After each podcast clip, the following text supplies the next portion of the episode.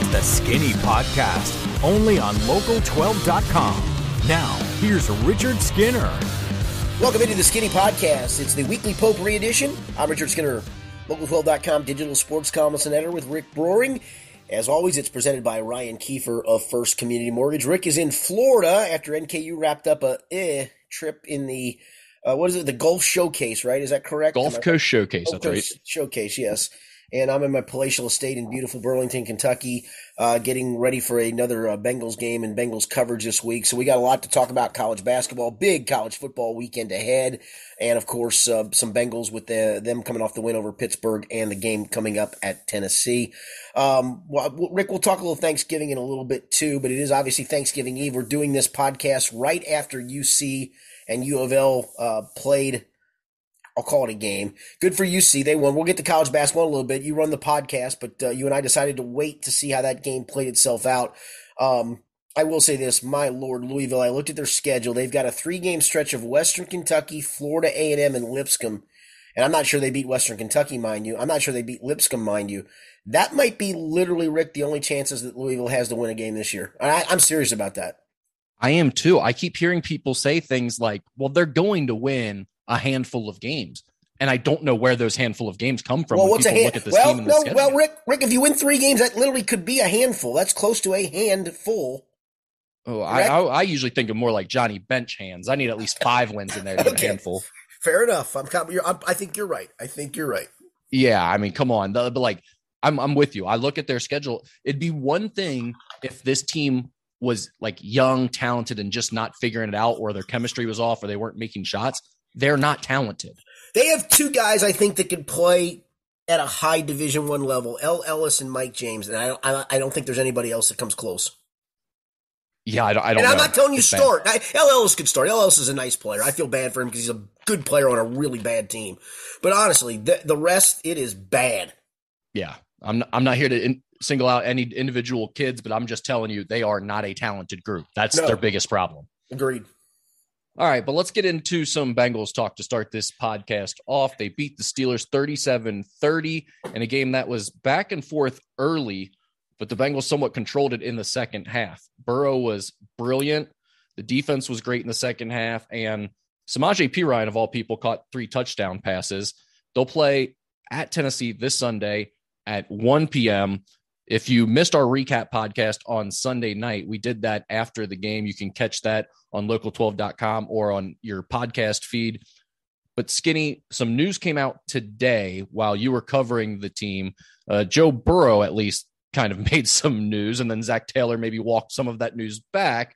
But we're talking about the Ja'Marr Chase injury. Right. He returned to practice. Joe Burrow says they expect for him to play on Sunday. Where does this stand at this point?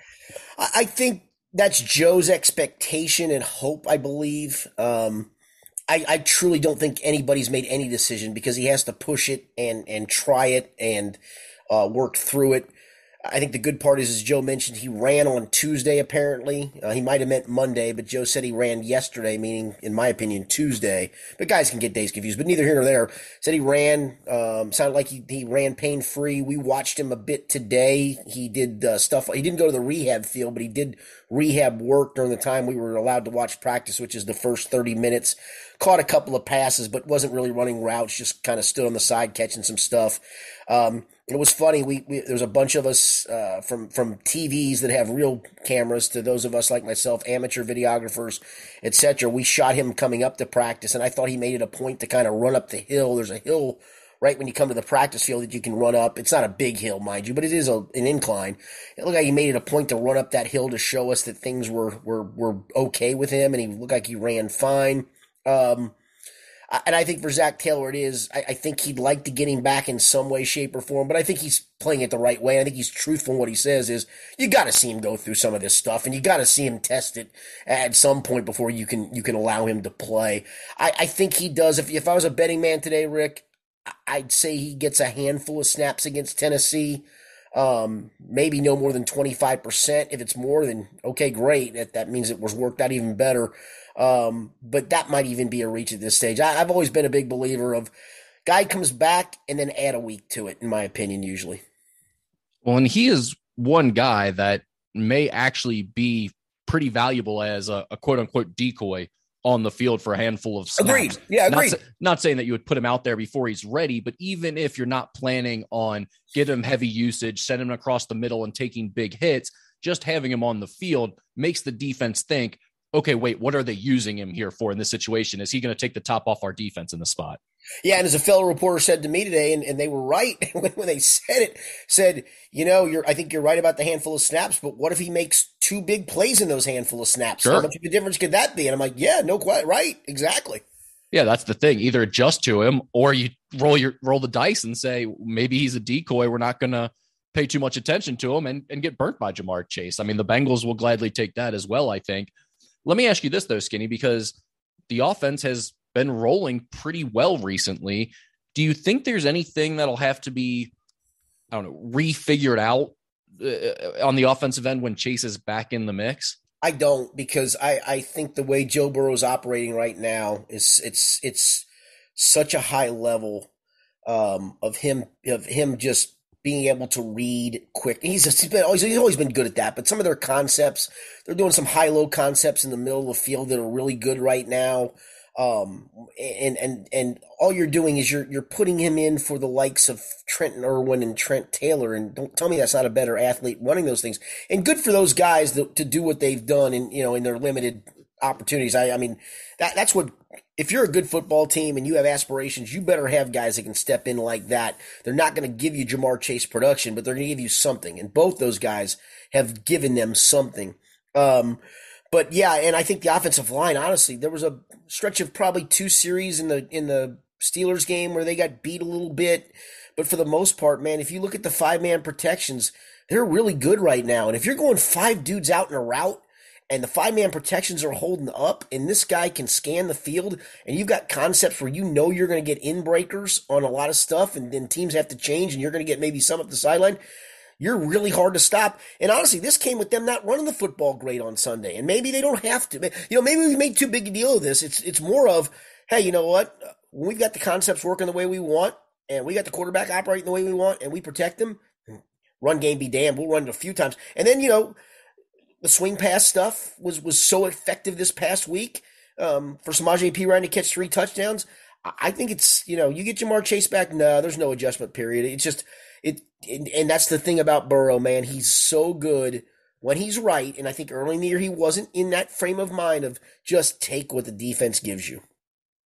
I think it kind of goes back to the the quote Burrow made in the offseason of pick your poison right with this group. You know, when they're right, they don't care how often they're running the ball or passing the ball because they'll just take what whatever you're giving up, they'll take but it's more of a thing where they've dictated that to you, right? Like sometimes of late, be, of late.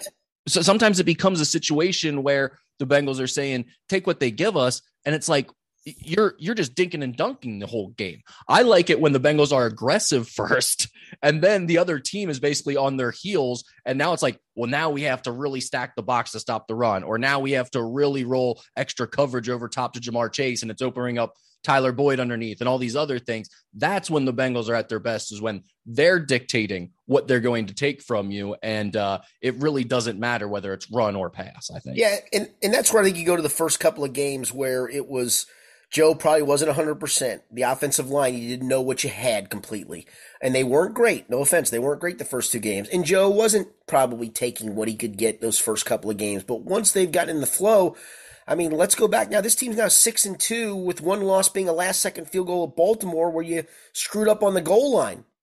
That's a that's a pretty good run at the moment in this league. One of the other big storylines in terms of injuries has been DJ Reader's return. He came back last week. First of all, how did you think he looked? And has there been any conversation from the coaching staff this week when you've been talking to him about DJ Reader and how he responded to that first game back? Yeah, so Zac was asked on Monday. We talked to Lou Anarumo on Monday. I talked to Logan Wilson today. And um, it's funny because uh, my guy Jay Morrison from The Athletic was the one that asked Zac a question of, hey, he had no tackles, but that's not the key stat. How did you think he did? And he talked about, hey, you know, he he was stout in the run game. He freed up our linebackers. Lou Anarumo basically said the same thing.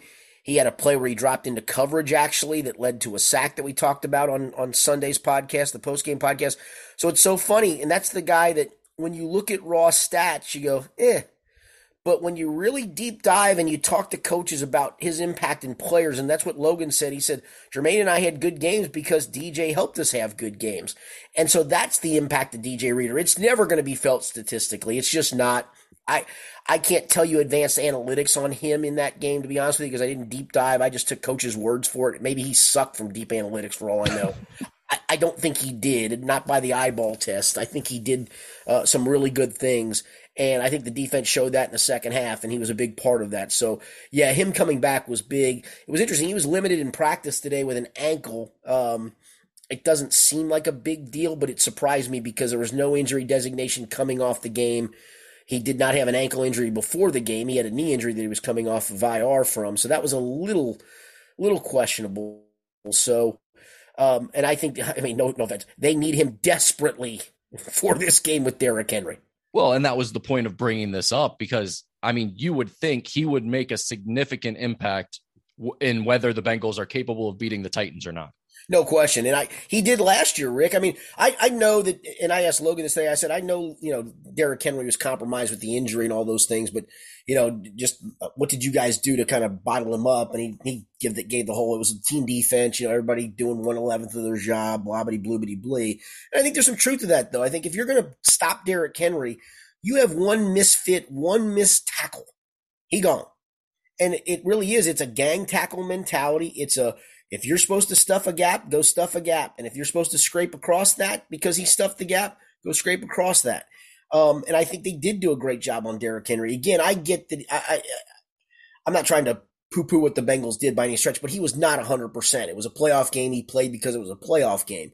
Um, but for the most part, they were right where they needed to be to not allow him to spin out and make big plays and so, yeah, DJ Reader is such a big part of that. I think the other part too, Rick, is, you know, Josh Tupou was back at practice today. And while you go, eh, well, Josh Tupou's in a perfect world is DJ Reader's 15 snap per game backup. And those are two pretty stout run guys. And that's a big deal because DJ's still not going to play 100% of snaps. No, no, definitely not. But yeah, getting Tupou back is huge. Having Reader back, huge. I mean, this was a game that I had marked down as one that I looked at as a loss, but the way the Bengals are playing right now and starting to get some guys healthy, I mean, if you look at it, you've got Tupou, Reader, Ja'Marr Chase back, and you got this thing rolling the way they do right now. You feel a lot better about this game as a Bengals fan than you maybe did two or three weeks ago when you were looking at it. Yeah, I, I think the big part is this is, I think, both eyeball wise and statistically, the best defense they've faced to this point. And I say that even with what Dallas did to them, but that was early in the year where they were trying to figure some stuff out. Um, and again, this was the defense that sacked Joe Burrow nine times last year, right? And so th- this is the defense that you literally you went out and this is why you got Alex Cappa and you got Ted Karras and you drafted Cordell Volson because last year a lot of that pressure came from Jeffrey Simmons and those guys inside. And and when they didn't get a sack, it freed up guys on the outside to get sacks. I mean, literally, this was this is kind of the litmus test game for this is why you did what you did in the offseason. This kind of team. And so I, I, I do think that's a concern because let's see you get it done. This is what you were taken for. This is what you were signed for. But I, I do think that they are in a really good place, to be quite honest. What's the latest on Joe Mixon's concussion? Yeah, I, I'm gonna I'm gonna err on the side that he doesn't play, and I say that on a Wednesday night as we're doing this with him not practicing on Wednesday and usually knowing how concussion protocol works. It's different for everybody, but there are steps where you have to go to a a uh, a, a, a light workout, then into a more strenuous workout, into a practice, into being cleared. Well, he didn't practice today. Usually today would be if you think he's got a chance to come back on Sunday. Today is kind of light workout day, and then it ramps up Thursday, and then he ramps up more Friday. Um, I'm gonna err on the side of I don't think he plays on Sunday. And if he does, I don't think it's a ton of snaps. Maybe I I hope I'm wrong for Bengals fans' sake. That's just kind of my my you know sixty thousand foot view at, at what I've seen from concussion protocol guys. If you remember, Tee Higgins was in protocol earlier this year. He was back doing light workout on Wednesday and played the following week. Um, or that that actually that week is what I mean. But he was back on Wednesday. Joe was not back today, so that's not probably a good sign. Right. And again, we're recording this on Wednesday night. So things could obviously change in the next 24, 48 hours. Those things are always fluid, but that's where it stands right now. Yep. All right, Skinny, we'll get back into this matchup when we talk about our yep. betting segment. Let's switch gears here to the college football side of things. Latest college football playoff rankings number one, Georgia, number two, Ohio State, number three, TCU, number four, Michigan. It feels like uh, this was an easy top four at this point, yes. right? It's pretty yes. clean. Yes. And, and so shame on me probably for this and probably other fans and maybe even in this market, right? Where I'm still poo pooing a little bit TCU of, eh, yeah, eh, me too. Are they really, are they really want, but you know what? Last year we were defending TCU. You know, we were defending TCU as Cincinnati. Correct.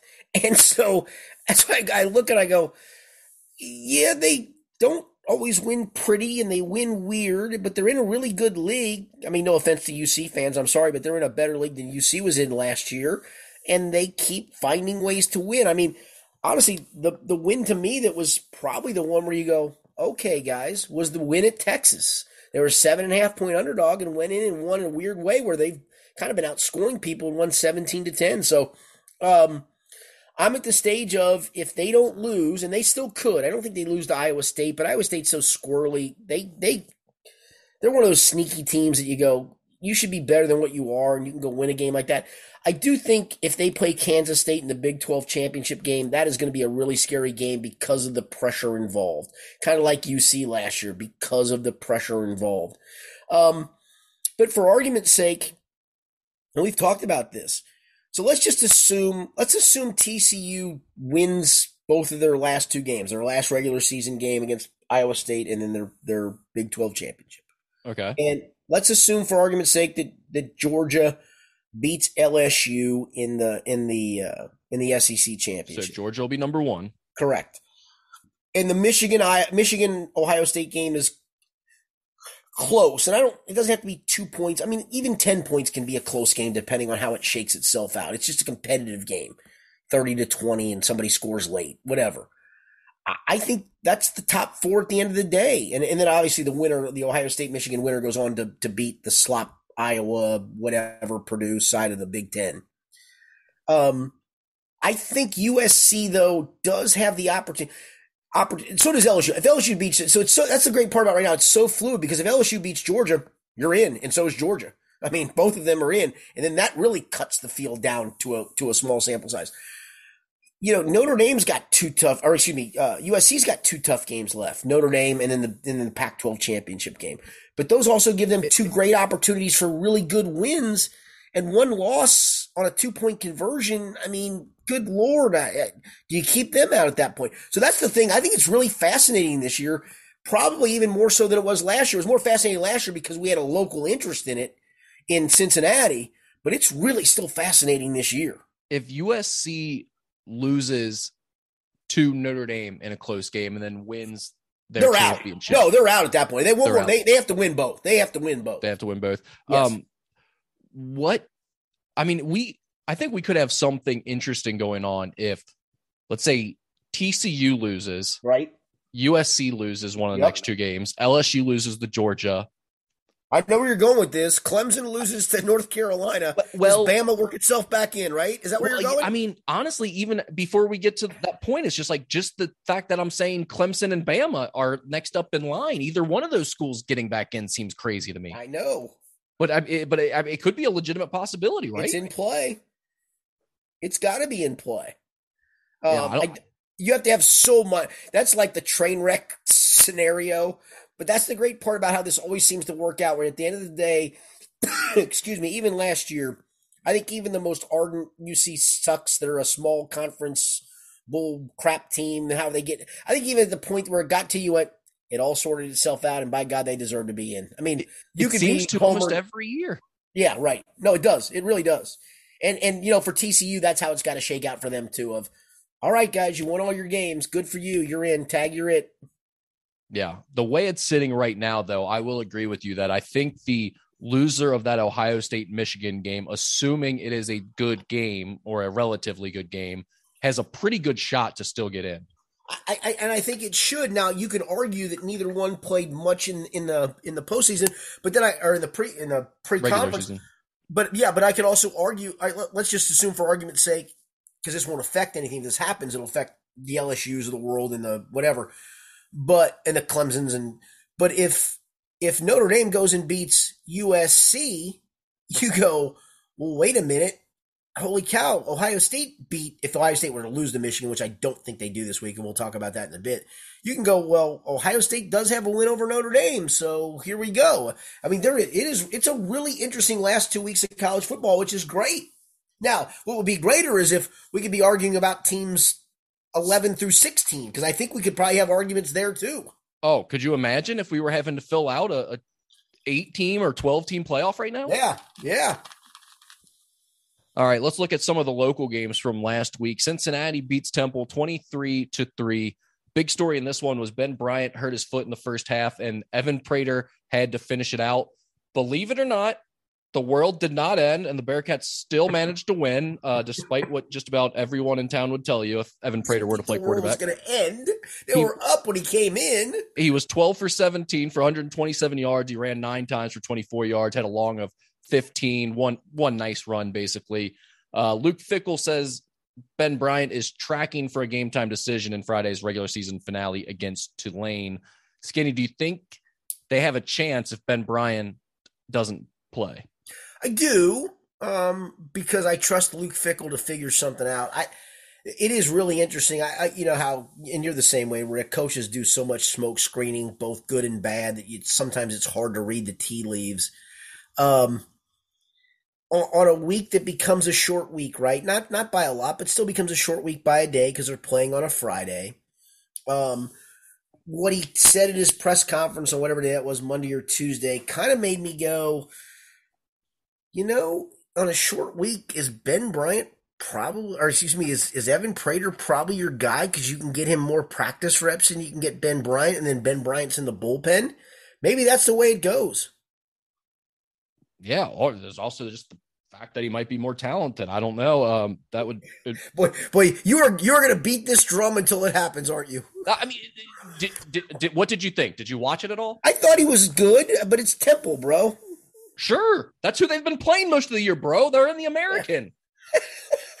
I thought he was okay. I thought he was okay. I thought he was more than serviceable, and that's and that, I mean that sincere. I thought he was more than serviceable. I, I would agree, and that's about where I would put Ben Bryant for most of the year is serviceable. Mm-hmm. Okay. Well, I mean, I, I will say that would be the way. If you think Ben is compromised enough physically to where you're like, I can't get him enough practice reps. I do trust him if I have to put him in the game because he's going to be engaged. He's got more reps than Evan in game situations. The thing is, though, I do think the game plan changes probably significantly going into a start for Evan Prater than it does for Ben Bryant, right? And it should, shouldn't it? You would want to call different plays if you're going to use Evan Prater as your quarterback right. than if you have Ben Bryant. You're definitely yeah. going to add some some different run packages in there that you're not going to call for Bryant for sure. Yeah. Now, now, now, the other point to that is if if it comes to the point where it's a disaster or he gets hurt or whatever, or you just you know you fall down for whatever reason, fourteen nothing, and you're, you're like, I got to get my passing guy back in there. The thing is, you can always probably, I shouldn't say probably, probably not the right. You can always go back to what you've done because you've done it for eleven games. Of all right, guys, we're going back to the Ben stuff, and you know Ben stuff, and let's go back to it. So I I don't think it's quite as dramatic as I'm trying to make it out to be, but it's still semi dramatic because this is a kid that hasn't played a lot and hasn't started, and you're going to throw him into a game you have to win to win a conference championship, not because of anything other than injury, but I, I get if you have to do it because of injury. That's just kind of the nature of the beast. Yeah, I mean, there was the option to, you know, get him some snaps throughout the year and use him a little bit. So fair enough. Didn't completely catch him by surprise like this, but you don't you don't plan on your quarterback to get hurt. I understand that. I just I, I guess what I so we saw him play some extended snaps here in a real game that mattered. And yeah, no, it mattered a lot. And everyone has kept acting like, I mean, that, that he was just going to break down and melt if he had to throw a pass or if they, he had to run an offense for any amount of time. And it's like, I guess I don't get where those fears were coming from. He looked fine. He looked looked like a, a quarterback. Yes, he looked like a quarterback, but I'm I, as I've said this a thousand I mean, you, times. but like you guys talk about him like he is a strong safety behind center. I talk about like he's a wide receiver behind center, maybe. But well, yeah, exactly. I, I, do not think that's fair based on what we've seen. No, and, and, honestly, I mean, for UC fans, I hope if the kid starts, he goes out and rips it up, man. And I, you know, like I said, I probably broadcast four or five of his high school games, and I enjoyed watching him. And the year that they won a state championship up in Canton, that dude ripped it up like a maniac, and it was fun to watch, and it was fun to broadcast, and it was fun to cover. I just still have my doubts about him as a full time quarterback. I just do. I'm sorry, I do, and shame on me if it comes to fruition that he's not. If it does, then I'll be the first. Dude, I'm you know me, dude. I'm a Mia call you. If I screw it up, I'm going to tell you I messed it up. I'm not. I hope I'm wrong. Hey, by the way, you're not responsible for this decision. It's Luke Fickell. I mean, I don't. I'm not holding you accountable. Yeah, no, no, Luke no, Fickell no. agrees But, with but, you. but, but, but, and that's where I go back to. If you're Luke, I think your decision is is based on a couple of things. Of can you get Ben reps in practice this week? Um, can you get him ready for this on a short week coming off injury? Or do you go, hey, listen, I can't get your reps, but we know what you can do best. We've got that in the bullpen. We're going to go with Evan because we can give him reps all week, get his pack. I think it's the other thing too, Rick, is get his package in, right? Because you aren't repping his package for the most part with Ben Bryant. Let's get his package in. And if things don't work out, you know, we're going to, we know you're going to be limited in what you can do, but we we're going to put you in at that point. And so I th- I don't say it's the best of both worlds because it's not. You want to have a definitive quarterback with a definitive set of what you want to do going in, but I do think it gives you a little wiggle room of all right, Evan, we're going to get the package that is best for you, which is probably far more runs, obviously, probably far more RPOs, probably all of those things, and let's let you cook. And if you cook, Ben, I'm going to sit you here because you're hurt, and then we'll make a decision come AAC AAC championship game time. I'm not messing with that. Right now, I'm focused on this game, Tulane. We win it, we're in, and we're hosting. And I think that's that's probably a goofy good place to be, despite not having your quarterback who started your first 11 games of the season. Right. And who knows? I mean, for all we know, Ben Bryant might be fine and ready to go, and they're correct. just playing games behind no, the scenes. Right. That's correct. Yeah. Um, Georgia beat Kentucky 16 to 6.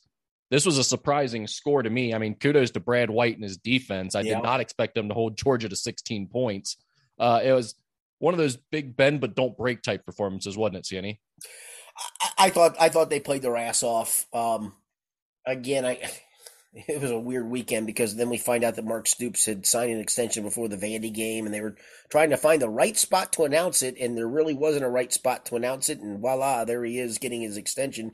Which good for you, guy. I mean, if you can leverage the the rumor of you going to Nebraska into this kind of extension, then Jimmy Sexton's a freaking genius, which he apparently is because he's the best agent of all time for coaches. I hate him like a son of a bitch. I just hate him uh, because of stuff like this. I just hate him. I it, it, I mean, if an AD buys into that crap, then you know what? You go. You know what, Chief? Just go. I these. Listen, I don't begrudge anybody making money. Good for you guys, but man, the coaching contract stuff for six and five, seven and five, eight and four coaches is just beyond me, bro. It's it really is beyond me. What was Um, what was the the terms of Stoops? Oh, it's it's like ten years at eight million a year, seven point six million a year. I mean, it goes on and on and on. Plus, there's escalators for bowls and things, and guys with the thing, and um, you know, if he hopefully there's an escalator if he can beat Vandy the next time. I mean, he deserves the escalator for that apparently because he can't beat Vandy. Um, but the, the thing that was disturbing was eh, it's not the fair word. The thing that was distressing to me as a as a graduate, so people need to understand when I when I talk about Kentucky football, I talk about this is the only thing I'm passionate about is Kentucky football. I don't know why that is, Rick. I just am. You wear your heart on your sleeve a little bit with the Wildcats I- I- football program. That's Not with it. basketball. People always say, well, you like Not, not at all. No, with football, I do. So the thing that was distressing to me was the defense played their ass off. I got why they slowed the game down in the first half. I fully understood slow it down, less possessions. But it was almost like by the time they let Will Levis rip it, and the kid from what the the the the, the CBS sideline reporter and others talked about was Will said, "I'm putting my my you know I'm putting my ass on the line for this game. I'm going to run when I need to run. I'm going to just rip it." And he did. He ran when he needed to run. I mean, he made a great scramble and got hurt down inside the 10 yard line, and then they don't get the ball in the end zone and all those things. It was just a, And, so to me, it was like, just let it, let him let it rip. And if it doesn't work out, guess what? It's still Georgia. And so at the end of the day, you look at me go, oh, 16 to 6. Boy, that was fun. They played Georgia close. And they did. But did it matter when you could let it go? Stop. Try. I hate coach. Stop trying to lose games. Go try to win them. if you don't, just tip your cap and go, you know what? I tried. You're better. Well, that's that was my exactly what I was going to ask you about. I mean, while the score surprised me, I looked at it and was like, what what were you trying to do there, Stu? Trying to cover the spread. Trying to cover the spread, which I do appreciate, by the way. Thank you, Mark. Well, and and and as much as we respect that on this podcast, yes, in all seriousness, for Mark Stoops as a head coach, do you think it does anything in this year to lose by 10 no. to Georgia? Like in another year where you're making your claim, maybe, great, keep it close against Georgia. But this year, go for the jugular. Try to exactly. get the big win that is the sparkling point on on your season. That would be the only thing to really brag about this year is that win over Georgia. Why are you playing it so conservatively? Yeah, I, that's the thing that was just really frustrating to me. I, I, you know, I, I watched the whole thing. I, I didn't get emotionally invested in it because I'm like, listen, they're better. Georgia's better. I'm not going to go crazy over this stuff. But then when it got to 16 to six with the ball and driving, I'm like, well, son of a bitch, punch this damn thing in with five minutes to go at 16 13. Let's go. This, let's go. It's on and then it wasn't on. It, so. it was not on. Uh, Bar- Barion Brown looks like he's going to be special if if he stays, if he doesn't transfer. Yeah, exactly right. Which uh, Coach Stoops said this week that all of his talented freshmen are getting approached by everybody, and other schools are just waving money in their faces. Of course. So welcome to NIL, bro. Yeah, which by the way, they do have a, a pretty impressive looking group of freshmen. They do. Those receivers are great. Uh, a- any thoughts on his claims about what other schools are doing in the SEC? No, he's a clown. Like, is this news to him or? Yeah, I was gonna say, dude. What I mean, it's now legal to cheat. So grow up and go do it. I mean, yeah, they were honestly, they were doing that before NIL existed. There, coach. I mean, last time I checked, I'm sorry, UK basketball fans. I did go to the university and I did grow up before John Calipari as a UK fan in the in the 70s and 80s when I was a child. But anyway, do you think Kentucky basketball didn't cheat their ass off in the 70s and 80s? Hello, Eddie Sutton. I mean, come on. All right. Uh, Ohio State beat Maryland 43 to 30. This was actually a wild finish. A wild. The, the, game was closer than it sounded. There was a strip sack for a touchdown to end the game on Ohio State side. Um, Tua Tagovailoa's little brother really – in my opinion, outplayed CJ Stroud. He played great. Game. Yeah, I thought he played great. Um, that said, and, and I, I, did a uh, my I do a weekly radio hit with with uh, Eddie Fingers and Rocky Boiman or whoever's in for him on Fridays. So we did it today because of the holiday, and I kind of half joked of, you know, Ohio State can hang forty five on anybody at any time, anywhere. And Rocky joked, he goes, "It is the craziest thing I've ever seen." Where you're like, they suck. And you look up and you go, they scored 45 today. And that was kind of like this Maryland game. You kept watching going, gosh, can they do more than this? And you look up and you go, they just put 43 on the board. They're, they're, they're crazy good offensively. They're crazy good. I, I think I actually said something to the effect of like, oh, they're not going to get to 40 in this one right before the strip sack happened. Yeah, that helped. That helped. But still, yeah. I mean, even when they slog along, they're still in the high 30s. If you took any college football program and go, hey, your team's going to score in the high 30s every week or low 40s, how do you think they'll do? They're going to do pretty good. Not if they're playing Ohio State. Yeah, yeah, right. Uh, the Heisman race appears to be down to CJ Stroud and USC quarterback Caleb Williams right now. It feels to me like CJ Stroud might need a big performance against Michigan on Saturday to lock it up. I agree. Because I think two things come to come into play for for Caleb Williams is the potential for a big game against Notre Dame, yep. right or wrong, whether Notre Dame's great or not great, and they're good enough, and they're going to be in a nice bowl and all those things. It's still Notre Dame on a national scale, and then the Pac-12 championship game. If he's great, Rick, I man, I'm doing this off the top of my head, and and somebody can. You don't have to look this up at the moment, mind you. I think he's 36 touchdowns, three interceptions, or 33 touchdowns, three interceptions. It's something weird. And CJ Stroud's numbers are similar. And we can all argue of, well, look what they're playing behind and playing with. Yeah, but they still have to deliver the football. And I don't think either one of those guys are going to be a great NFL quarterback. I don't. I mean, 33 and 3. What is it? 33 and 3? Yep. Yeah, okay.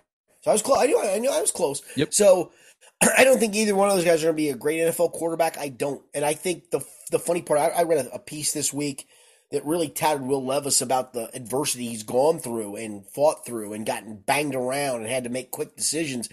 And that's where they said, you know, everybody looks at these guys from these schools putting up big numbers and go, that guy's going to be great. And he said, in theory, they do have the physical skills and all those things, but when you're in a perfect pocket and you're in a perfect circumstance with perfect receivers, you're going to be great. When you don't have those things, and how do you handle those things and deal? That's the thing those guys look at. That's why I've had a bunch of people go, "Oh, Will Levis sucks. He's not going to be." And I'm like, no, it's not a matter of what you think you see and the numbers. It, none of it translates. And I've I've I've made this joke before and I hate to do it to Ohio State people listen to the podcast, and Justin Fields has probably surpassed this.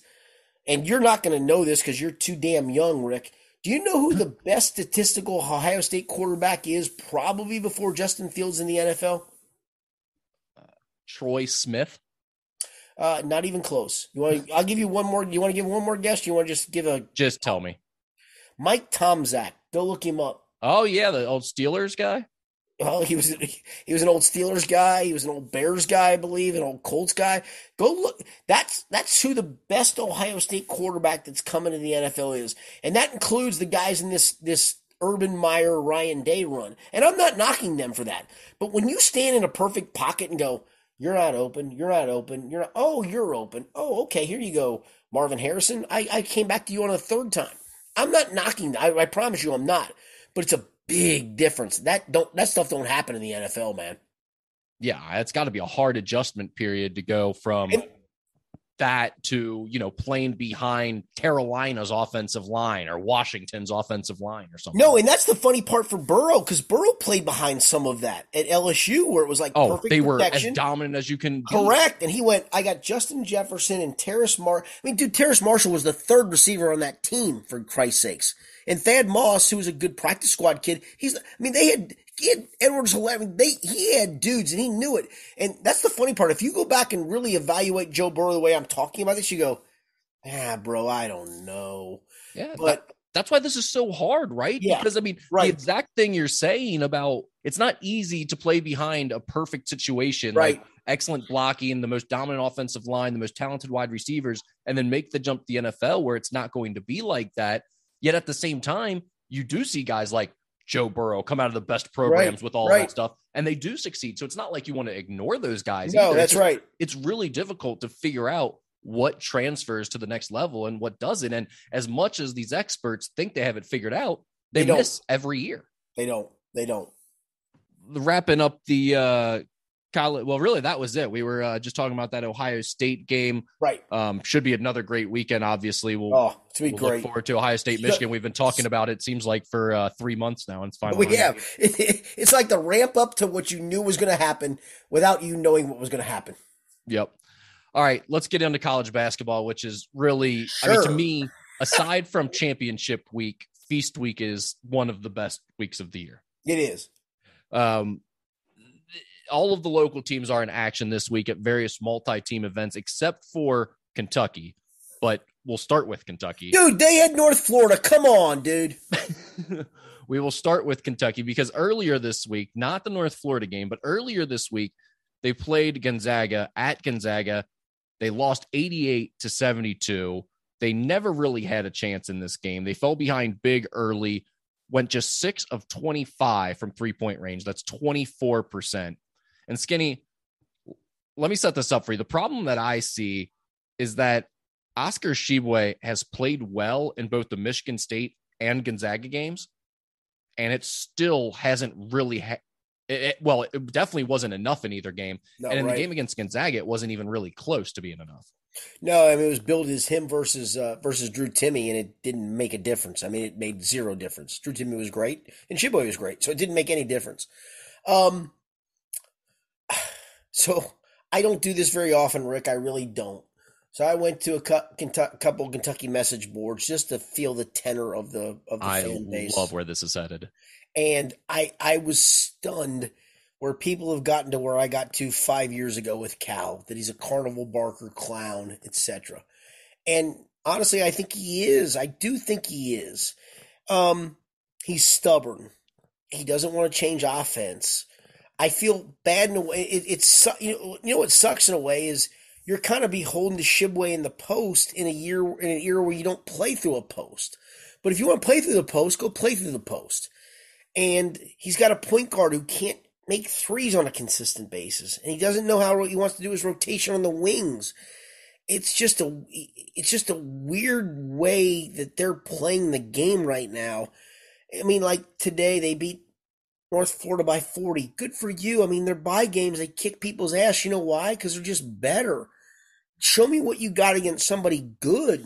And I don't even need you to beat Gonzaga. I don't. I think they're great. They got dudes. He's got dudes on top of dudes, and so do you. And you got boat raced. In Michigan State, you got out coached at the end of that game. And so I, I, talked about this. I don't know if I did it with you, Rick, or or uh, on a. I do a Lexington radio hit every Monday, which is funny on on 590 WVLK with Jack Pattie, who's been a longtime radio host there, and I love Jack. He's a great guy. And I, I he laughed when I said this, and I, I, I said, you know, you could wake up on December whatever that is, 18th or 17th, whatever, after they get to the UCLA game, and they have Michigan before that. You could be six and four. Is it going to cost you your season? No, because you're still going to go, you know, win a bunch of other games. You're going to win a bunch of games in the SEC. All those things. You're going to go to the tournament.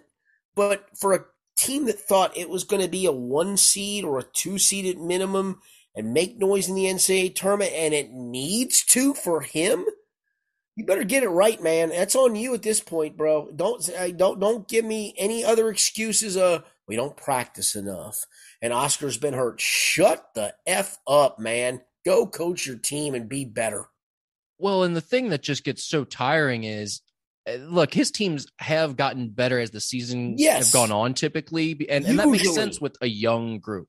But again, except, for, except to, for a two seed losing to a 15 seed and a team that went 19, 9 and 16. But other than that, you're right. But well, you are right. well, no, you're gonna, right. You are right. I'm, I'm, I'm just giving no, you crap. No, I was, right. I was actually just going to get to that. I was going to say, you know, as the, the regular season goes on, like you mentioned, they will end up winning a bunch of SEC games. We know that'll happen because they do improve.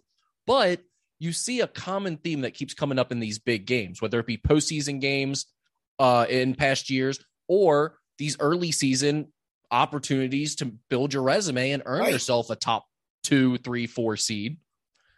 They are so stagnant offensively, oh, and they go through these stretches where they just can't seem to do anything in terms of getting guys a decent look. And it's like it, it, it looks like the very first year when he had John Wall and Eric Bledsoe and DeMarcus Cousins and all these guys who were so talented, but they couldn't make a shot. And they played that West Virginia team that went zone in the Elite Eight. Yep. And they just couldn't do anything about it. It's like every every time they they play in these big games now, it feels like they're sort of back in that mode again. It's like we just can't possibly make a three in a big game. Uh, it's more than just making threes. But if you're a UK fan, at some point it just feels like you're watching the same movie over and over again. You're hearing John Calipari say the same things after the games over and over again. It's like this team was supposed to be different. This team had experienced guys coming back. This guy, this team had guys that weren't five star freshmen that didn't know how to play. It, it has an or Antonio veterans Reeves and a CJ or veterans. Yes, I, I, that's why. Like it, it's just it's really annoying and frustrating. I think for UK fans to hear the same BS this year about this group because they were supposed to be different and it's the same exact stuff. So you and Chad Brendel have talked, our friend Chad Brendel from BearcatJournal.com have talked about roster construction. And I think there's a lot of truth to that. And It used to be roster construction of not having three point shooters. For me, it's this. And I do this for my own personal aspect as a coach. Uh, and I don't have a choice of my roster construction. But when you have a Sahvir Wheeler and an Oscar Tshiebwe, it doesn't match. You know what Sahvir Wheeler needs to play in? A complete total five out system of get downhill. You want to gap him, kick, bang. You want to have a slow, crazy, goofy, like this guy's a point guard that can just get us into our stuff and throw it in the post in Oscar Tshiebwe. Great. And that's not to besmirch either kid, but they don't match. You have a true post up center and you have a downhill point guard. How do those things match, Rick? And you can correct me if I'm wrong because you've coached and you know the game and you know how much I respect you about how much your knowledge of the game is. But it doesn't seem like that mixes and matches at all. No, I think that's a good point. And and maybe this partly goes back to Calipari's philosophy on what he's doing with his program in general. And and it it's the same thing that the fans don't like when he encourages players to go go pro as soon as they can. Right, and his right. number one goal is to have as many first round draft picks and lottery picks as possible, as opposed to as many championships as possible and all of that stuff. It feels like a lot of times Cal lets these young guys or whoever the most talented guys are go do their thing, play in this open system, and just keep doing the same stuff as opposed to okay, maybe we're going to change it up this year, and we are going to play slow through the post because we've got a National Player of the Year candidate yeah. in Oscar Tshiebwe, and and we're going to do something that makes more sense for this group, and we're going to cater to like C.J. Frederick and Oscar Tshiebwe instead of my five star freshman that just came in. And those guys are really good. I, I mean, I, I think those guys are, are really, really good. Sure, I think they're super talented. transfer is really good, and I maybe today was a nice little. It wasn't a tweak, but you know he loves the tweak and the twinge and all that stuff. The tweak of Antonio Reeves starting today was maybe a nice thing, a different thing. Um, but they just seem very dysfunctional. Not because I don't think they like playing with each other. Or, They just seem very dysfunctional as a team. I agree. Well, Skinny, I mean, I think you'll agree with this there's you can't deny the fact that his system and what he does there has been great for letting these guys showcase themselves yes. as draft right. prospects, right? right? No, right. So, I mean, maybe that's ultimately what it boils down to is he's going to continue to let these young five stars showcase themselves and make sure his system allows for them to do that. And that kind of leads to what we're talking about, which is a system that isn't always conducive to playing playing to your strengths and potentially winning basketball. Yeah, right. I agree. All right. Let's uh I guess let's talk about my guys. Uh, I'm I'm down here in Florida. Wasn't good. NKU coming off the win over UC last week goes 0 3 at the Florida Gulf Coast Showcase. The Norse lost 82 61 to Florida Gulf Coast, 60 to 56 to UT Arlington, who is bad. Bad. And 82 69 to Toledo skinny it was it, it, was honestly inexplicable what we just saw compared to what we saw a week ago from this team they were just not the same guys at all they did not get very good play from any of their top players this week and uh, obviously it showed i don't think there's any any harm in losing to Florida Gulf Coast or Toledo. Both of Correct. those teams are. But the middle the middle game's the one. That's the one that you're like, you win that game, you probably win the fifth place game. Yes, and and because honestly, Toledo was probably, and you you saw them. I'm just doing this off of knowledge of preseason, all those things. Toledo might have been the best team in the tournament, which is the craziest yeah. thing to think they were playing for seventh place. Correct. They were in, in theory like the one seed. They were the team right. that everyone right. expected to be there. Their top 100 in KenPom. They were like 80th coming into there. They'd already wow. beat UAB that, this yeah, season. Wow.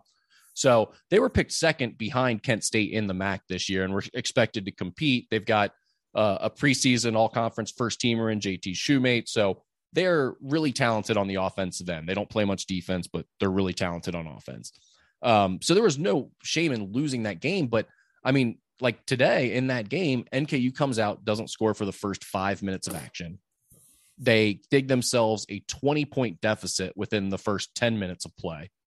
And then the rest of the way, they play fine and they, they outscore them. And and lose by but, you know what twelve points too, or whatever. yeah, too little, too late at that point. Yeah, thirteen points. But yeah, it's like you can't you can't just not show up. And you know sometimes these multi-team events are goofy, and you're you're playing at weird times with hundred pe- literally like 127 people sure. in the gym today as the listed sure. attendance. Is that what it was? Is that what it was? Really? Yeah, they they listed it. I, I it was it was it was three digits. I, I didn't see that, dude. That's, and the first one was one. I think it was 120 something. Yeah, that's that's not good. Yeah, eh, but all that being said, it's still if you're NKU, you got to come out with uh, um a little bit more pride than that. And, and, like all these all these things can can be different and and weird things can happen in these events. But the fact of the matter is, right now, the only Division One team that NKU has beaten is Cincinnati. Right. So aside from that game, and and quite honestly, NKU's defense is a matchup nightmare for Cincinnati's offense. And I think that had a lot to do with the way that game played out. Or the coaching of Cincinnati's offense. Yes. Uh, that's kind of what I meant. uh, but, but I, I think right now NKU kind of has to look in the mirror and say, guys, we've got to get it together. Yeah, that was a great win regionally for us. It got us a lot of attention, but we have not really played good basketball yet, aside from that one game. No, that's what I was going to ask you is is how much do you think the win over UC gave them the hey, we're really damn good. Um how much did maybe the first loss in this tournament shake them up a little bit off of that and then, you know, the UT Arlington game I'm going to take as a one off because you always everybody always plays a and then all of a sudden you're looking up and like holy crap this Toledo team was picked second in the MAC behind the team that just kicked your ass early in the year Kent State so it's a pretty good team on paper uh, it, it felt like a weird shakedown the way it worked but how much do you think the UC win made them go we're pretty damn good and you know what you are because you won that game even though we both don't think UC is great we'll talk about that in a second but how much do you think that was um the false sense of we're really good. Yeah, I mean, it feels like it's the the typical reading your own press clippings sure. cliche, right? Right, right. But the thing I go back to is NKU really hasn't played well. I would think it was that, except for they didn't play well prior to the UC game either. So honestly, they didn't, from, they, they, didn't even play well against UC Clermont. That's what I'm saying. Except for maybe the the the second half of that game. But you're but, better. You're you're better. I mean, you're better. Yeah, it's a JUCO. Right and that's kind of my point. It's like aside from that UC matchup, which let's face it, you have a sold out crowd providing the energy for you, so you really right, didn't have right. to provide any of your own right. energy, and you were a perfect matchup in terms of the style that you play for what no, Wes Miller is doing this that's year and the way UC is built. It was in a, fact he can't figure out how to, how to attack a zone, but there's that too. Yeah, exactly. But aside from that, it's like you have not played well at all and that's why I I don't even know if I, I chalk it up to the they they were feeling too high coming off that win and, and had a letdown here.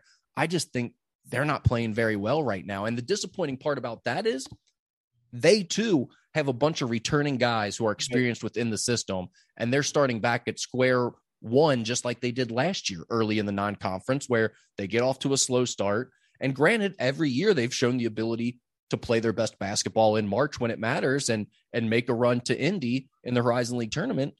But you don't want to put yourself in a position where you're a three, four, five seed going into that tournament. You want to dominate your league at some point, and um, to this point, they just haven't been able to get that going early in the year. No, I mean turnovers are a big thing. I, I, listened to you and Jim in the first half, and, and I listened to Jim's the end of Jim's pregame, or at least his pregame analysis and your analysis a little bit about Darrin talking about taking care of the basketball, and, and they have not done a very good job of that, and they didn't. And it felt like Marques Warrick. I swear to God, every time I listened, sounded like what do you wind up with turnover? Maybe I'm wrong, but it he had like eight turnovers. I was gonna say, it felt like he turned over every time I listened. And Trevon Faulkner had four. If you, if two of your yeah. top players have 12 right. turnovers, you're not winning. No, right.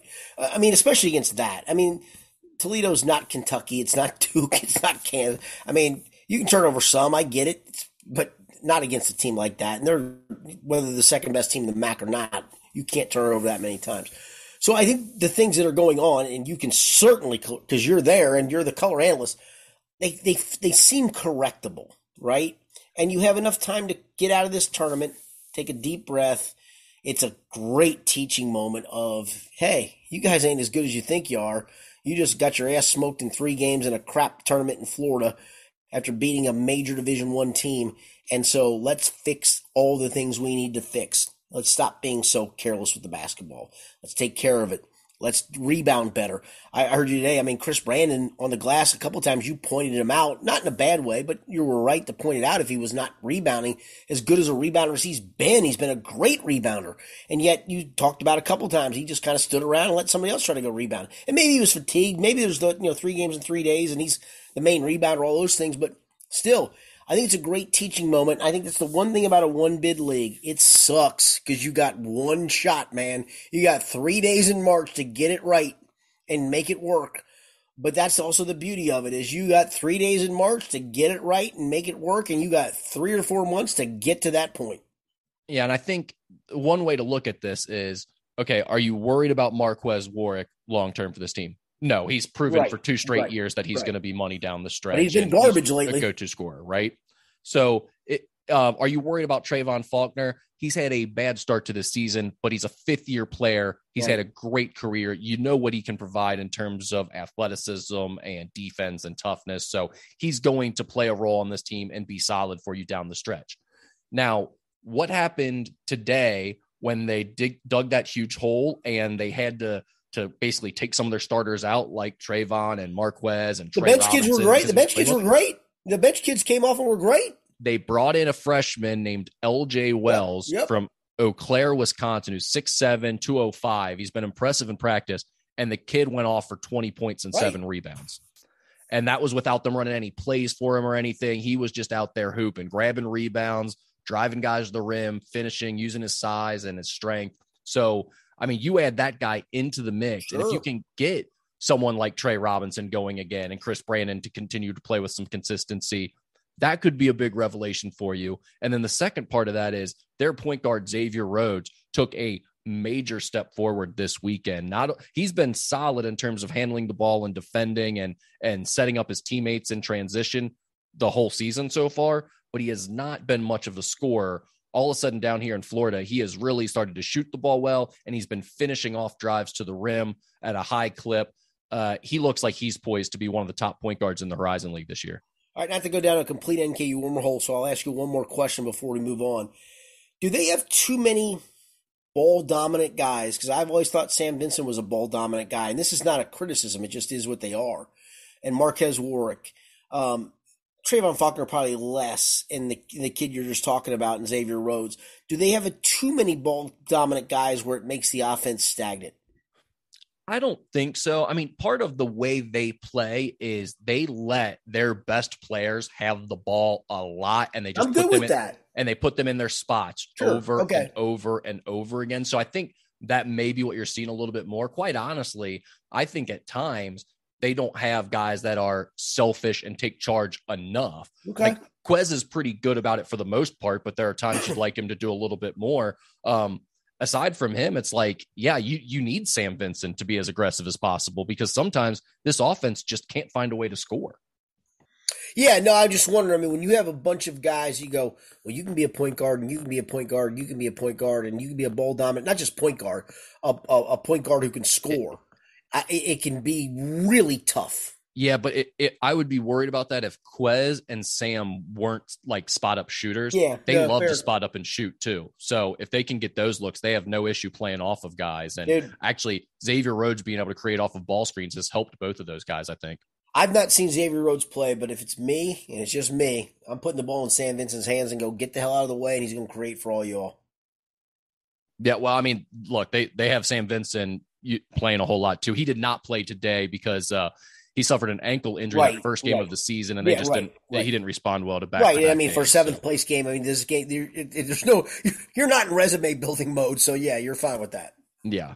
All right, let's move on to Maui real quick, and, and we'll talk about the game that we just watched. Oh my lord, do we have another 45 minutes for Maui?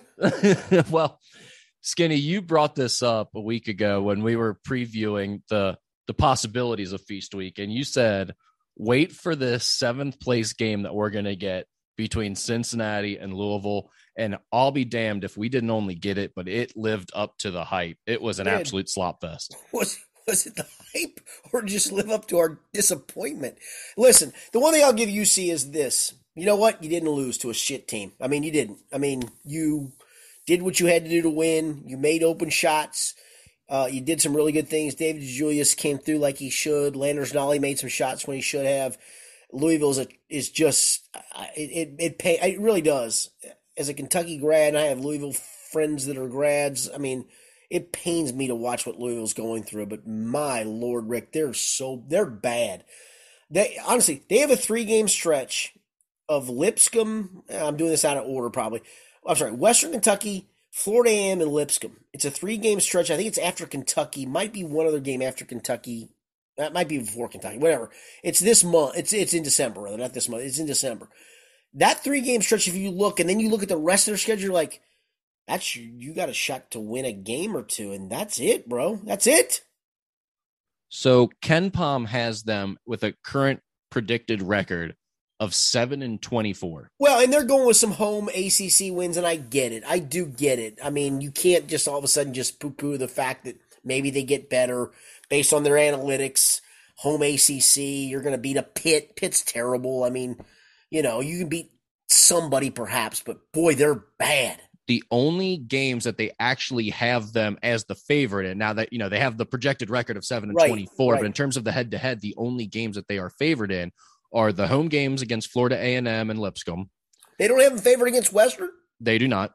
Wow, They're a one-point underdog according that's to KenPom. incredible. Okay, and then the home games against Pittsburgh and Georgia Tech, wow. and that's it.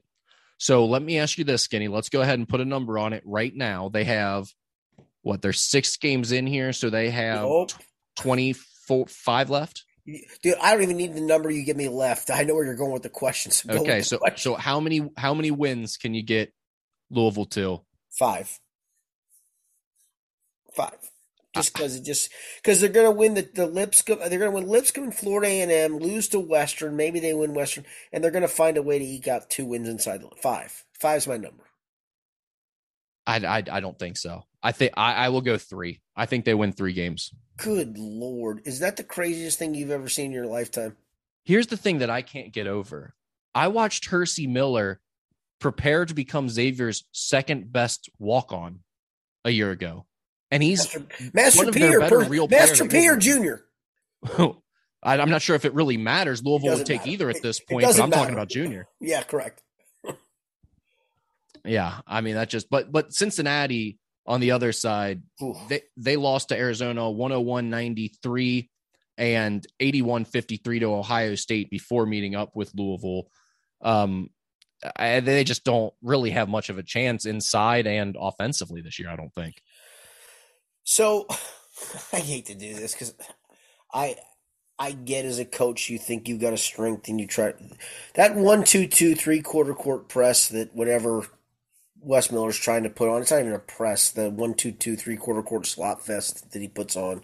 What are you doing, my man? What what are you doing? I, It I- is a, a layup line. it's a layup line. Now he got out of it in the second half tonight, and um, that was a good thing. And then the offense did some good things because Louisville sucks. I did look at their schedule, Rick, and you can call it up as I'm talking about this, and you can disagree. They're losing to Xavier just because Xavier A is better, and that that bottom line. I mean, maybe not, but I know it's in fifth. Well, Xavier's strength is UC's weakness too. The front Correct. court play. Correct. So let's assume that loss.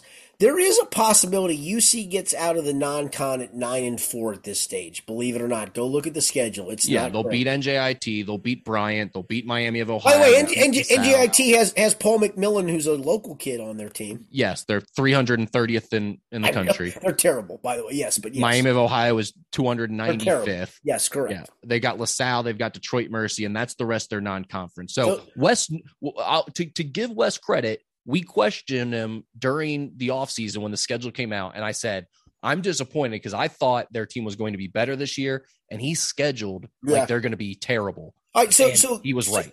So you can probably agree with me. There's a really good chance you get out at nine and four. We'll we'll agree on the Xavier loss. I think most Xavier, most UC fans would. They hope not, but that's again when you're projecting this stuff. So nine and four on the non-con, and the league still sucks. Could you go eleven and seven, go twenty and eleven, get an NIT bid and be happy with that, or even a college insider bid and be happy with that? Yay or nay?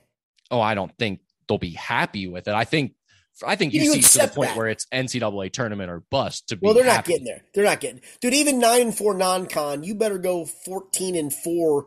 You better go fifteen and three non-league with losses to Houston. Is what you better go. Well, they, they didn't have enough wiggle room built into Correct. their schedule in Correct. terms of strength Correct. with to take the loss to NKU and then Correct. not pull off a win over Arizona or Ohio State. right. So, Correct. No. Correct. Yeah.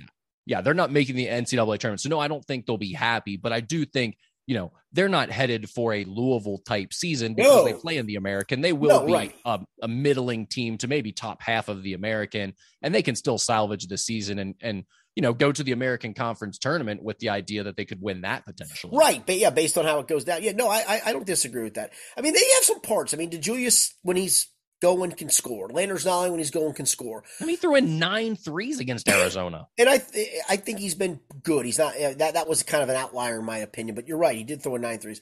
You know what? Viktor Lakhin cries about every foul, but he's a serviceable post guy and he plays his ass off. I know you probably hate him when he cries, and I do too. But No, it's it's not I that. think the kid. Play, I think the kid plays his ass off. He tries so damn hard. I just think he struggles with athleticism and Yeah. strength And it's like if if if what he wants to do offensively doesn't work initially, right. he gets flustered so no, he easily. Does.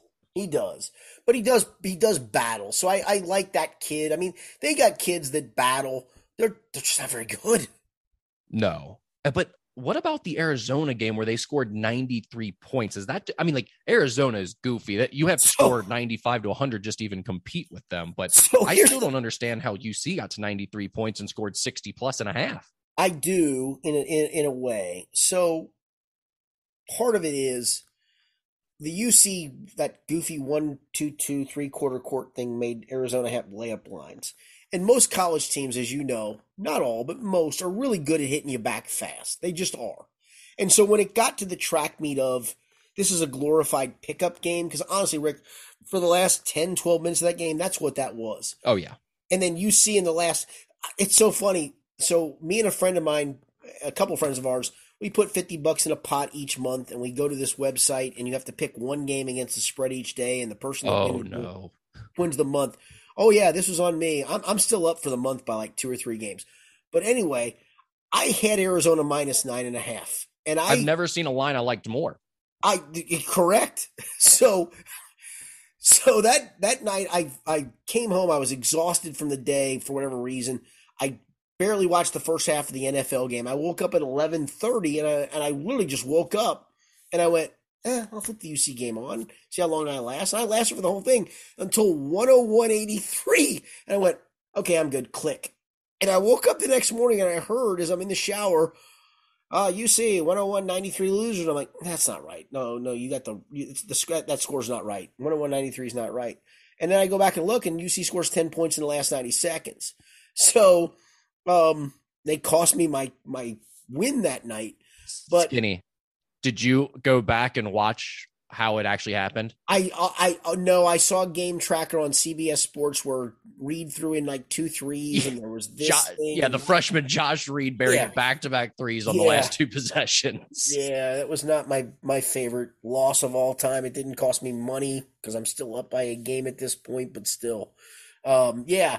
So I think that game just became a because I've had people ask, well, how they score all these points? Because it was a glory. It was literally, if you got guys at Devereaux's, go have at it. This was a Devereaux's league game. No, you're right. It got out of hand, and that and that's how Nolley's also made like nine threes. But No, Still, to his it credit, he was- made him nine of I mean- 14's nine of fourteen. Man, that's pretty damn good. if you would have told me this time last week that you were going to lock UC alone in a gym for 20 minutes and see if they could get to 93 points Not a chance. or get 63 and a half, Correct. I would not have believed you. you could run the three man weave and not get there in forty minutes with that group. Yeah. So, I mean, uh, kudos to them for at least putting the ball in the basket a little Oh, bit. That, you're right. that had to be good to see for UC fans.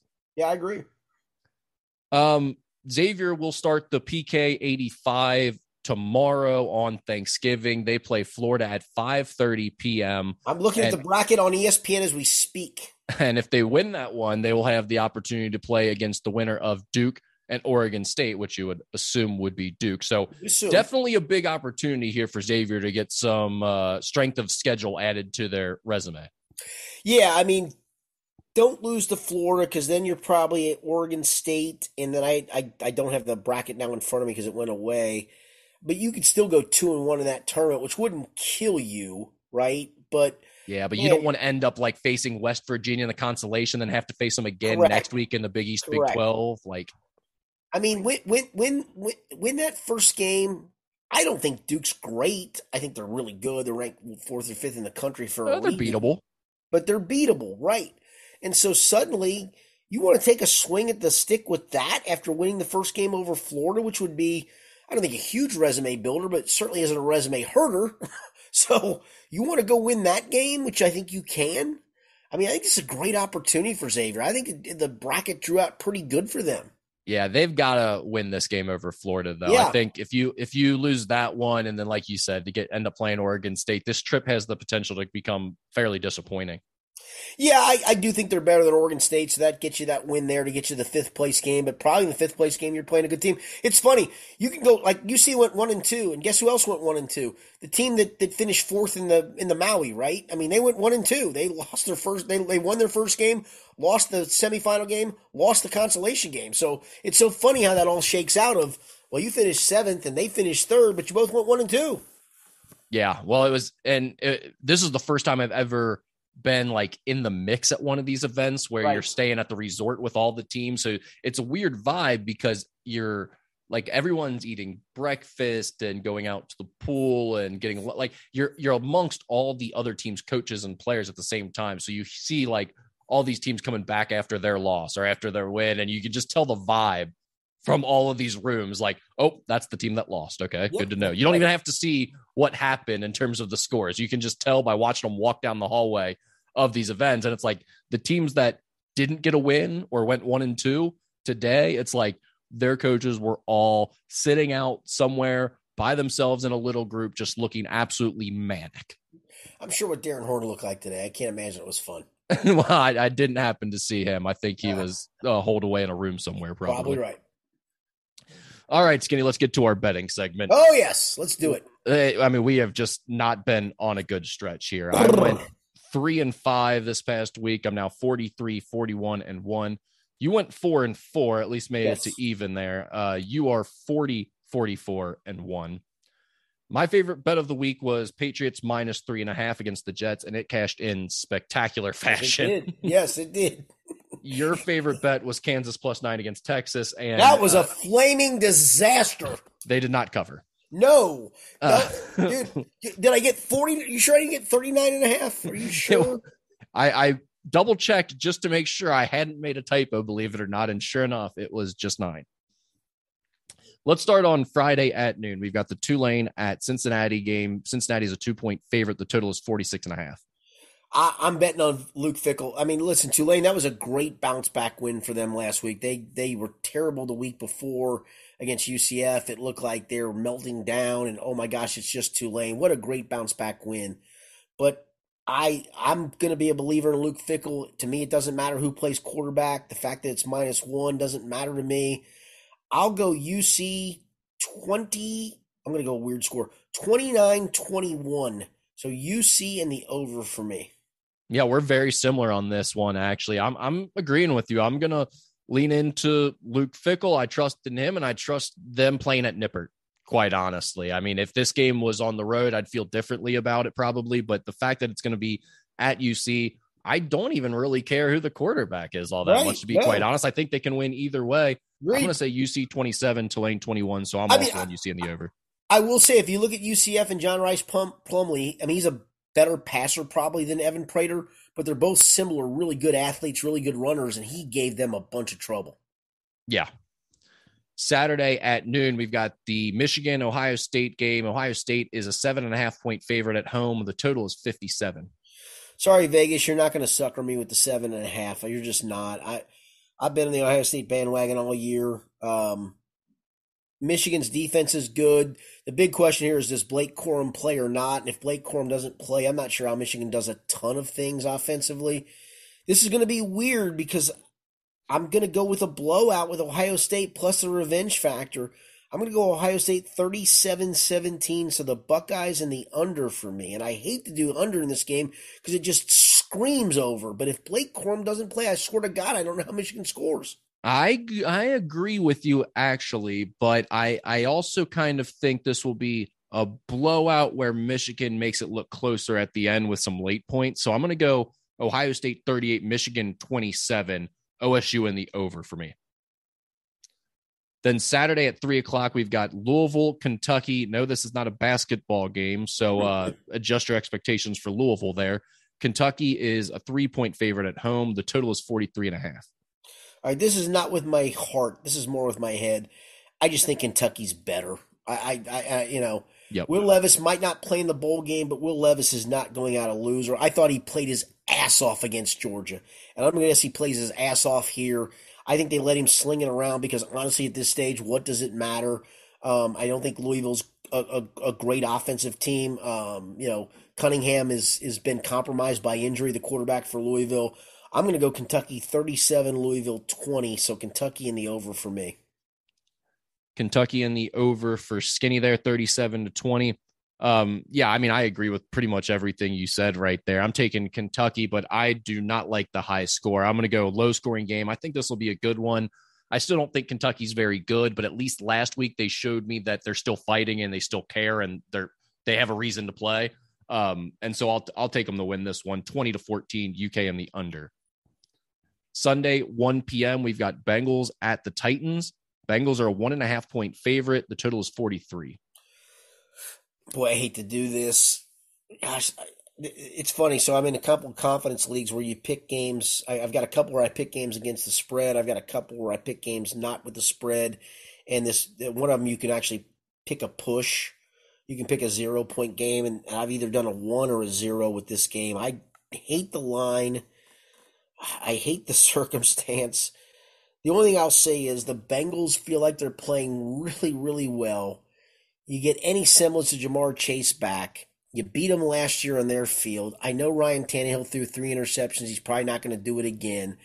It feels like they have Vegas. I'm leaning with Vegas here of the sucker line of, hey, they just beat Green Bay on the road. They're pretty good. Oh, the Bengals, yeah, sure, they just beat Pittsburgh, but do you want to lay the one and a half? You know what I do? I'm going to go Bengals 27 17 over Tennessee. Wow, 10 point win for the yep. Bengals.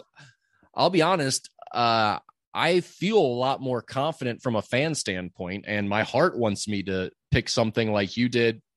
But I'm going to stick with what I thought originally. I think this ends up in a loss. I think this will be a tough game on the road, and it, the Bengals aren't going to win out the rest of the way. I don't think so. Um, if I'm picking a loss somewhere, I'm going to pick one here. Titans 24, Bengals 21, Titans and the over for me. Then we have our favorite bet of the week. I was going with something for Thanksgiving Day. I figured there's oh, going to be nice. games on. People yeah. are going to be betting. Oh, Why okay. not? You got to pick something for Thanksgiving Day, right? right? Yeah. I'm going Pats plus three against the Vikings. Oh, I hate that bet. I think I think Minnesota rolls their ass and it won't even be close. Good. That's what I like to hear. Every time you say that, I usually do well. um, so for me, I'm going to go to the SEC. Believe it or not, Vandy's playing really well right now. I mean, the Kentucky win looked like an outlier. Then they go beat Florida. No Hendon Hooker for Tennessee. They're getting, and you can correct me wrong, they're getting 14 and a half at what I'm looking at. Even at 14, I think I'm going to take Vandy in the points against Tennessee on Saturday night. I, I like that. Kirk Herbstreit dropped a nugget the other day during the college football playoff uh, rankings release. And he said, uh, I don't think they were talking about betting, but he said he would be taking Vanderbilt straight up in that game mentioned that there was fighting going on in the Tennessee locker room. There was, yes. Guys had given was. up on the season. Yep. And uh, I thought that was interesting hearing the way he talked about it. Felt like he was giving us a little bit of a little bit of an insight behind the the curtain there. So I like that pick a lot. And he lives in Nashville, by the way. Uh, yeah. He may, maybe up here. And I know his kid obviously goes to St. Xavier, which people know, but he yeah, tends to have an idea of what's going on. Correct. All right, let's get to some Ask Skinny Anything. All right, I, I, appreciate people actually chiming in this week, or these may be holdovers for all I know. I don't care because I love the questions. No, we got we got some new ones. Uh, right. I love this one to start off. How many practices would it take for Skinny to turn this Louisville team around? Um, two weeks worth, and I don't think I could turn them around entirely. I think their toughness sucks. I think their shot selection sucks. I think their fundamentals suck. I mean, there's a lot of things. I, listen, I hate to tell everybody, talent usurps all, and Rick, you know that, so I'm not speaking out of turn. Um, I'm a really good coach when I have talent. I'm a damn good coach when I don't have talent and can maximize it, in my opinion. But turnaround is a is a is a relative term. Could I get them to ten wins with some things I'd like to do? Yes, I could. Could I get them to the NCAA tournament? I sure as hell couldn't. They're terrible. They're uh, terrible. Uh, how many charges would you add into the mix? Do you think? Uh, there'd be a sh- there'd be a blank ton. I'm telling you what, they are so they are so soft. It's obscene to watch. It really and truly is obscene to watch. And their their shot selections horrifying. Their their their their spacing's horrifying. They're sharing the balls. Everything you watch, you're like, that's horrifying to watch as a coach, or it's just it's horrifying. Again, they're not very talented. I, I told you before the podcast. I mean, I, actually, I might have said it earlier in the podcast. El Ellis and the James Kidd are honestly the only two Division One players they have, and that's hard at that level. It's just it that's really really hard. But that's also on the coach. Speaking of which, who is a worse coach, Pat Ewing or Kenny Payne? Uh, Ewing um, because um, he's got dudes this year. I don't know. I, I haven't watched them other than like twice, Rick. But I've also talked to some people that have, and you know it probably way better than I do about the fact he's got more dudes than he's had in a while. You know, a couple years ago he didn't, or last year he didn't have, he just had slop. And that's on you as a coach, mind you. Don't get me wrong. That's still on you. I mean, that's a big part of college basketball is you got to go get dudes. That's why I don't think I could coach college basketball because I couldn't do it. But he's got some dudes this year and they're horrifyingly bad. Well, I think this is one of those things. And Kenny where, took over. Kenny took over. A, listen, I, I don't know if Kenny's going to be a great coach, a good coach, an average coach. So far, it's been awful, but he took over a mess. Patrick yeah. has had years to not make this a mess, and it's a mess. Um, yes, he did, but I think a normal coach with any type of experience who was established in this would have understood hey i've got to go get my point guard in the transfer portal understood, i've got to go Rick. add a, a but, piece but, or two but, here to put together a roster and i mean he walked in and i think was absolutely clueless and this team is one of the worst coach teams i've ever seen no i agree with that but i'm also going to tell you patrick's had more time to get whatever roster he needs to get at this point right 100% what i was going to say is Patrick Ewing has done more to prove he's a bad coach. Right. Kenny Payne has more upside as a bad coach. I mean, that Big East championship or downside, depending on how you look at it. Yeah, that Big East championship now, and I'm glad for Patrick because uh, to Patrick's credit, the thing I always admired is, dude, he's he's he was a he was a dude as a college player. He was a dude as a prospect. He was a dude as an NBA player. And to his credit, he worked his way up through the ranks to be a coach, to be a head coach. And I always thought, good for you, man. You you your name was never leveraged. you you came up through the hard way as an assistant, and you finally got your chance at your alma mater. Man, I hope this works for you. And it's been a flaming freaking disaster. He doesn't need any of this BS. I mean, honestly, I kudos to him for even coming back this year right, when he's right. being besmirched all over his Correct. former campus and everything Correct. else. And he really wants to make it work. I think he, he really cares. I just don't think he knows what he's doing, quite honestly it, it, would be good for him probably if John Thompson was still alive, not the younger John, but the older John. Uh, I don't know about that. Yeah, it would help him. It would. I think that him. might have been where all of Georgetown's problems really started, if we're being yeah, honest. Maybe. Uh, looking at the trajectories of each local college program, what is the rank order between UK, U of L, UC, NKU, and XU? Who is in the biggest trouble slash best shape moving forward the next three to five years? I'm not sure exactly how we would rank them, uh, but in terms of who's in the most trouble, Skinny, who do you think is in the most trouble the next three to five years out of those programs? U of L, and it's not even close. Yeah, I don't. Because here's the thing: you'll excuse me, you'll probably go through another year of Kenny just out of fairness, or at least a portion of another year, right? You just out of fairness, and yeah. out of the fact that you're paying for 16 coaches. It feels like at this stage of the game. Hell, you might still be paying for Bobby Petrino for all I know. They're paying for so many freaking coaches they I'm not sure they can get their head out of water when it comes financially. So yeah, they're clearly the worst. Um, I'm going to go UC as the second worst because I still have doubts about Wes until he can get it right. I mean, if he got the Collier kid, I'd feel way better. And I hate to do this, UC fans, because Jizzle James might be the greatest things in sliced bread. He certainly has the pedigree. He's got the stars. I'm a Rayvon Griffith's, a complimentary guy. I've watched, Kyle. he's got complimentary guys. Julius is a complimentary guy, and Davenport's a complimentary guy, and you know Lakhin's a he's got complimentary guy. He needs a dude. He needs a guy that's a difference maker, especially in the Big Twelve. So I'll rank them next. Darrin Horn, I believe in, and and again, it's a one bid league, so I can't get over my skis on them. Um, Xavier would be second um, and I still think Kentucky's first as far as trajectory because just because of who they are and what they are and what they, what they can get and who he can get. Listen, he it's not a matter of him not getting dudes now. No, I mean he's continue uh, the recruiting's ramping back up again. It seems right, like, which right.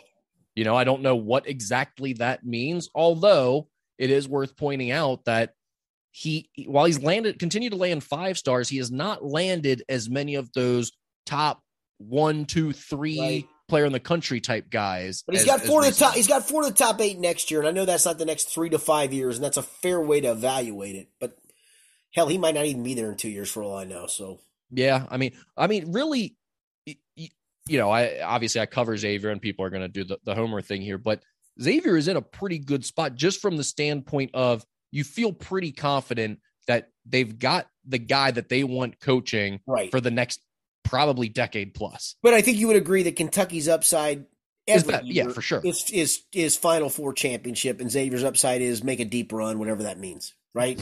Probably, yeah. And I and like we're saying that about Kentucky, and it, we don't even like you could tell me John Calipari is going to be gone in two years, and I still might feel that way about Kentucky. Correct. You know, I mean, it's just Kentucky. So, so would you disagree with any of the ranking, or would you switch any of it around? I think you nailed it. Quite Okay. honestly, yeah. I mean, I think I think the big concern for UC is just how long is it going to take after the jump up to the Big Twelve, and how Right. much does adding in Big Twelve money impact what you can do? Like maybe they'll start recruiting at a higher level here. in the No, right. Years, no, and right. It'll be a lot do. easier for Wes. Yeah, I mean, like I said, if he got Collier, I'd change my opinion on it. It's just because it's just that's just a whether he's great or not, who knows? And you know how that stuff goes. And you've covered this stuff for a long time with, with recruits. But I mean, bottom line is just from just a sheer talent perspective, where he's ranked. I mean, that's a difference maker in opinion. You know. and, and and they need a difference maker, whether it comes. And through the- Rayvon Griffith is not, and Jizzle James is not. They're just good guys. They're great guys to put with a guy like Collier.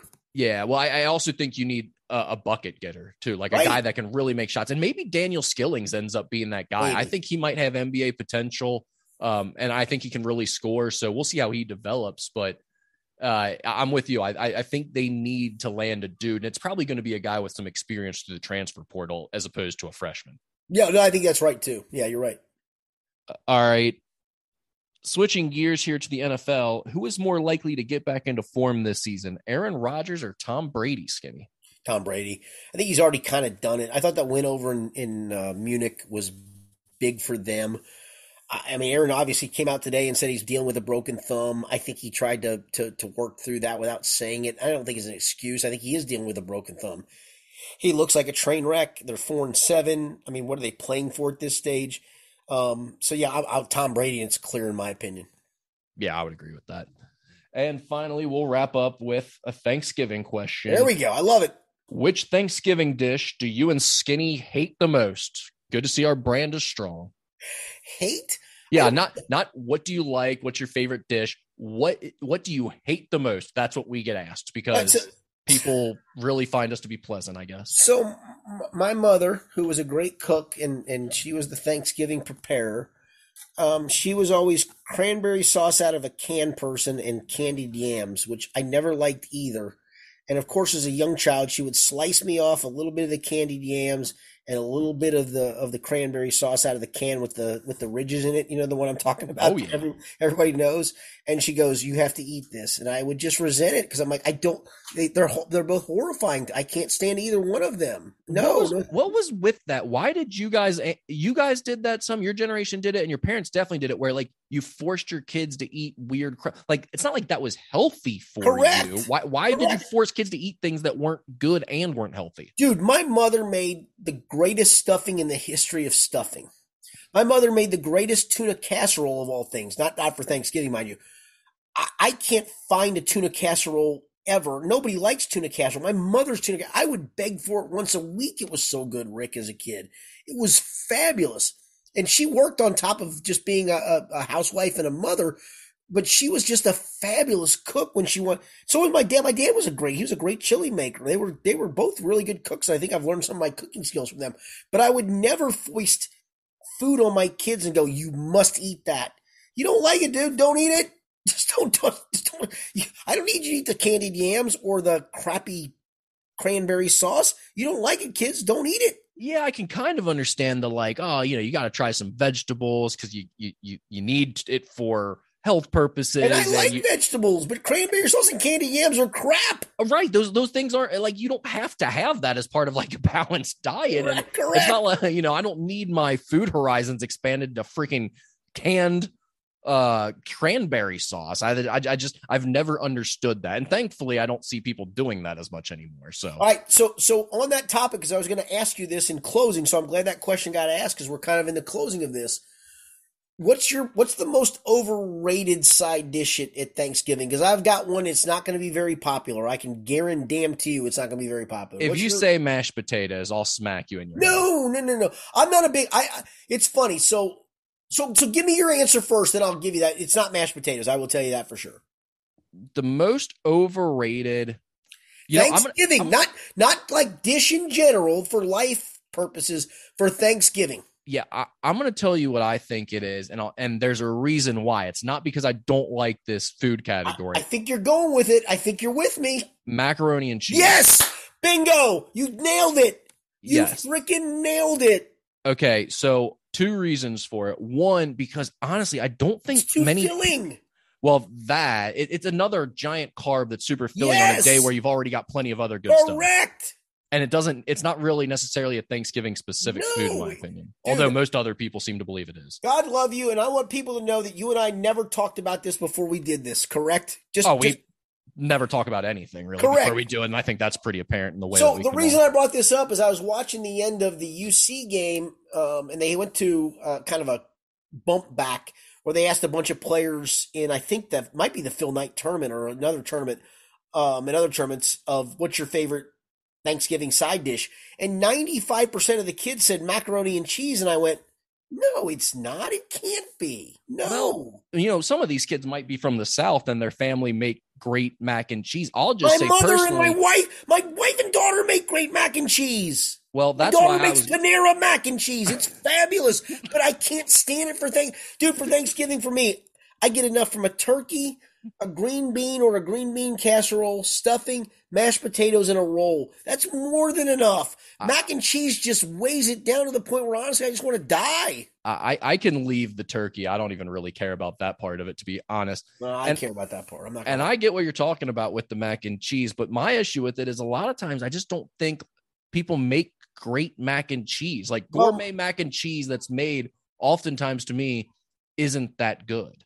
No, people in my family do. They they actually Well, do make lucky. really good mac and cheese. And if we have another dinner where they make it on occasion to go with the dish that it needs to go with, I'm perfectly fine with it. But on Thanksgiving, it's like I got two. I mean, between all this other stuff, I don't need another giant carb of just giant glob of cheese and pasta. No. I'm- now, don't get me wrong, Rick. I will eat it three days later, cold out of the fridge, but not that day. No, not that day. No, thank you. I'm a huge stuffing guy. I am too, dude. My mother, I'm telling you, I uh, we made the greatest stuffing in the history of stuffing. I could have, I could have eaten probably half of a freaking baking dish of that stuff back in my day. it sounds like you may have once or twice. I probably may have. I actually may have gone and raided the refrigerator afterwards. Back back when I burned things off and I weighed 143 pounds in high school. It's cha- life has changed since then, Rick. yeah, I don't ever know what that was like, so I'm, I'm glad for one of us. But uh, Yeah, there you go. yeah, I'm looking forward to it. I will uh, be flying back. We have a layover in Atlanta, Yeah. and I will be back home tomorrow around dinner time. So hopefully, I will get some stuffing then. Well, I appreciate you commenting as always. Uh, thanks to everybody for listening. We will be back Sunday uh, with the uh, Bengals post game podcast after they play the Titans. Uh, should be a great game. We're looking forward to it. Everybody have a great Thanksgiving. Uh, um, appreciate you listening. Appreciate the questions as always as well. For Rick Broering, I'm Richard Skinner. It's been the Skinny Podcast, the weekly potpourri edition presented by Ryan Kiefer for Skinny.